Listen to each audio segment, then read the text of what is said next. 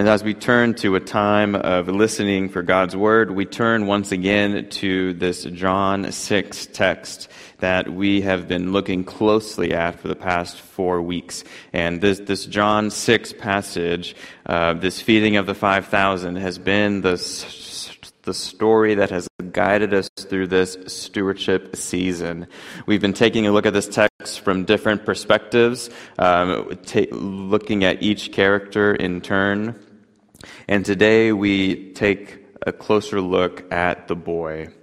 And on this All Saints Sunday, we, we look to see what this boy, perhaps the first saint of the church, has to teach us. And so I invite you to listen with me as we turn to John chapter 6. Uh, I'll just be reading today verses 5 through 14. And when he looked up and saw a large crowd coming toward him, Jesus said to Philip, Where are we to buy bread for all these people to eat? He said this to test him, for he himself knew what he was going to do. Philip answered him, Six months' wages would not buy enough bread for each of them to get a little.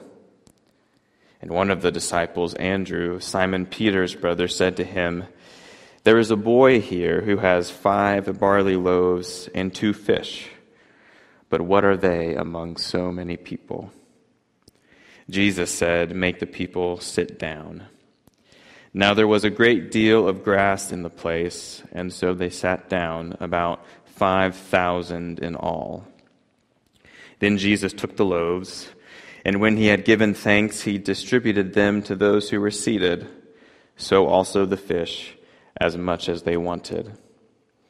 And when they were satisfied, he told his disciples, Gather up the fragments left over, so that nothing may be lost.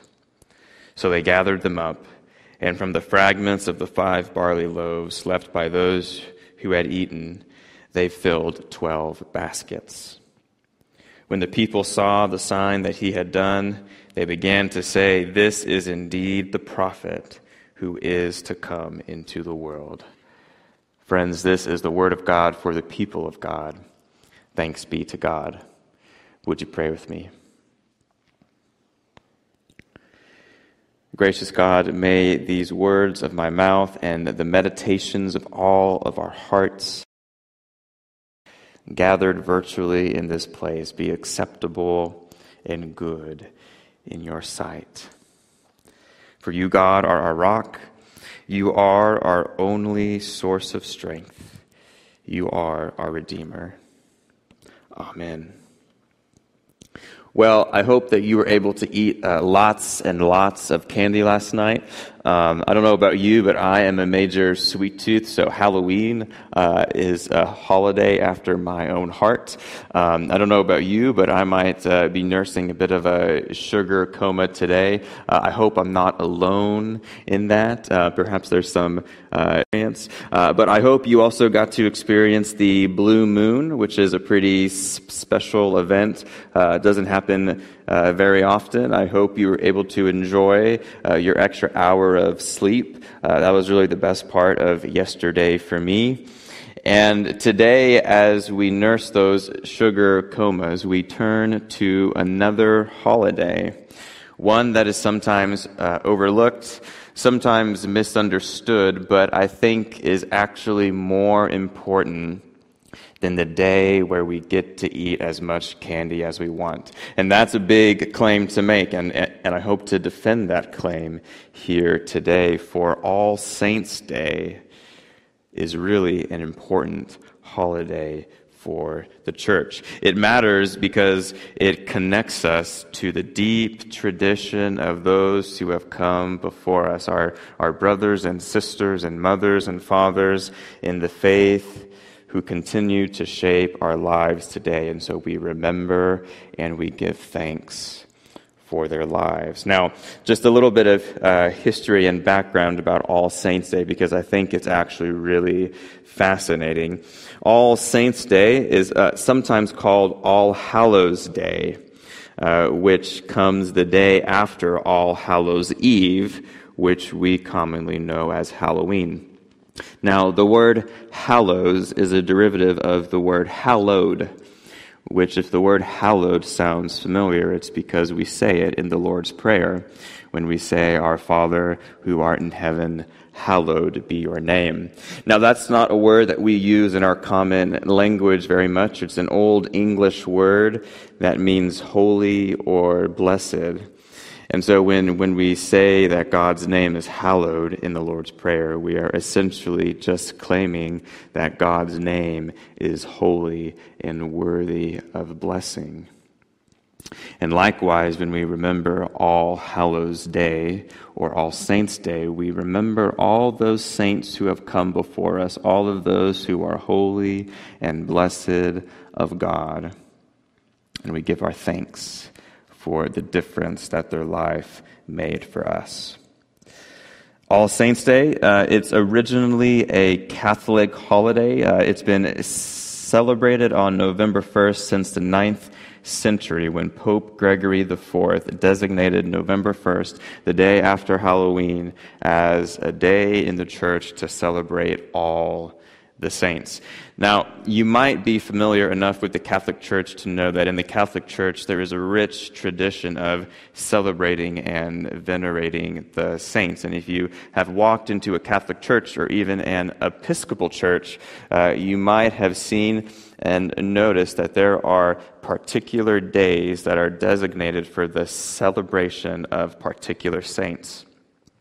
And in the Catholic Church, there's this long process of uh, canonizing or making, making official certain people who have made a large difference in the church. And when they become official saints, they often get their own day. And on that day, their life is celebrated and remembered. Uh, now, we don't have this practice in the United Methodist Church, although I did learn in my research, uh, and this might be common knowledge, but I learned it for the first time, that St. Patrick's Day, um, of course, is the feast day of St. Patrick. And so when we celebrate and we wear green, what we're actually doing is we're participating in his feast day and giving thanks for his life. He was a fifth, uh, fifth century bishop in Ireland and a missionary to those people. Uh, and he has a pretty cool history there. But even though we don't have this same category of saints that the Catholic Church does, we can still celebrate All Saints' Day because All Saints' Day was the day that was designated not just for the saints like St. Patrick, who have their own special day. It's, it's not just a day for the official, quote unquote, saints of the church. It's the saints for all of those who have run their race of faith. It's, it's for all of those who have come before us and are now holy and blessed of God. And we remember as Hebrew 12, uh, Hebrews chapter 12 says that we are surrounded by a great cloud of witnesses, and the members of that great cloud are the saints. They are those people who have come before, who have formed us, those who have shaped us and have shown us the grace of God in unique ways. All Saints' Day is a day to remember that saints are not just special people with their own special days, but saints are all of those who have shown us how to live and shown us how to live a life of faith.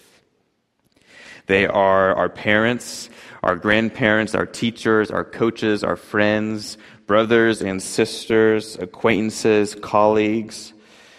They are those who have made a deep and formative impact on us for one reason or another and have shown us through what they have given us how to live well. They are those who have offered what they have their, their resources of time, wisdom, talent, love, encouragement, and support. They, they have offered these things to us. And they're saints because we have found that what they have to give is meaningful and positive and has made a lasting impact on us. And in this way, I think we are right to look at this little boy in this passage, this boy who brings his five loaves and two fish as a saint. Perhaps the first saint that the church ever saw, because this little boy demonstrates for us how to respond to the call of Christ to give. Now, we've been talking about this boy in various ways for four weeks now. We've, we've talked about how he gave what he had, even though it seemed like just a little. We've talked about how a little is a lot in the hands of God. And today, we lift him up along with the whole host of saints, for he shows us how to live well. He shows us how to respond to the grace of Jesus Christ, and He shows us how to live a life of faith. He demonstrates for us what can happen when we give what we have to Christ and to others. because of that, I think He is an example that we can follow. And so, part of the question for All Saints' Day, part of why we invite you to write in the comments uh, who is a saint that's been formative for you, is because it's a day to think about whose example do you follow? Who are your saints? Who are the persons that God has used to show you how to live well the life of faith? Can you see them? In your mind's eye, in the eyes of your heart, those people who have shaped you in the most meaningful of ways. One of the great saints for me is my great, great, great grandfather, Charles Ezekiel Lynn. Now, I've mentioned him before in a previous uh, sermon, but I bring him up again on All Saints because he's one of the most important ones for me. Charles Ezekiel was like I said, my great great great grandfather and a Methodist preacher in southwest Iowa in the 1800s. And I never got to meet him, but through his diaries, I've been able to learn about his life. I've been able to learn about um, how he traveled 200 square miles uh, in just about every single week to preach the gospel to these small communities while trying to balance home life and work life. I've been able to learn about how he didn't always get it right, and sometimes he failed, and uh, sometimes went through extremely difficult times.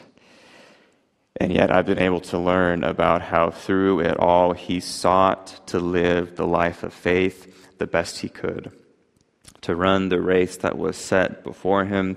And, and because I've been able to learn about him through these diaries, I feel strangely close to him.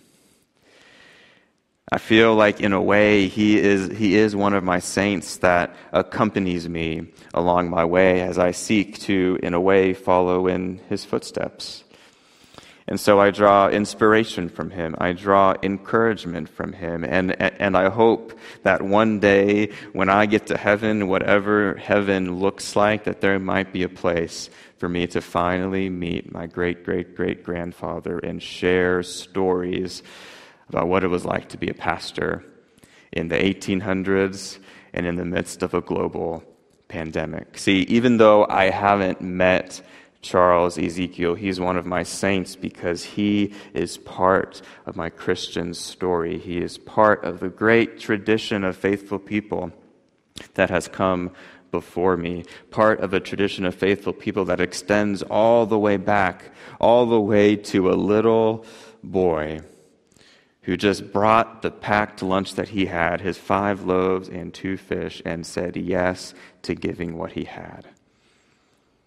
And in the same way, my grandfather, Charles Ezekiel, said yes to giving what he had, and it continues to resonate with me today.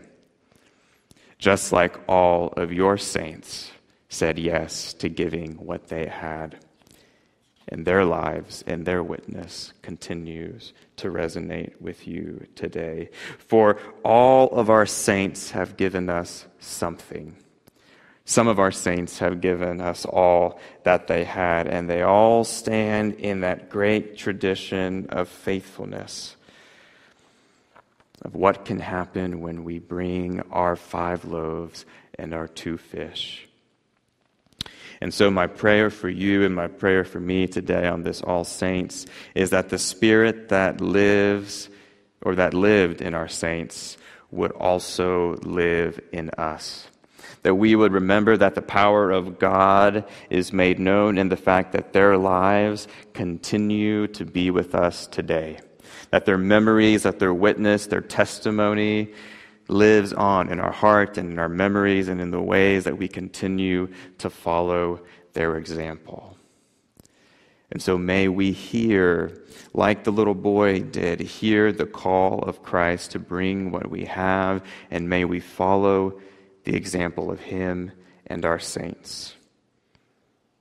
So let us give thanks for all the saints, and especially for this little boy who shows us how to live well. And may we never stop following in their footsteps.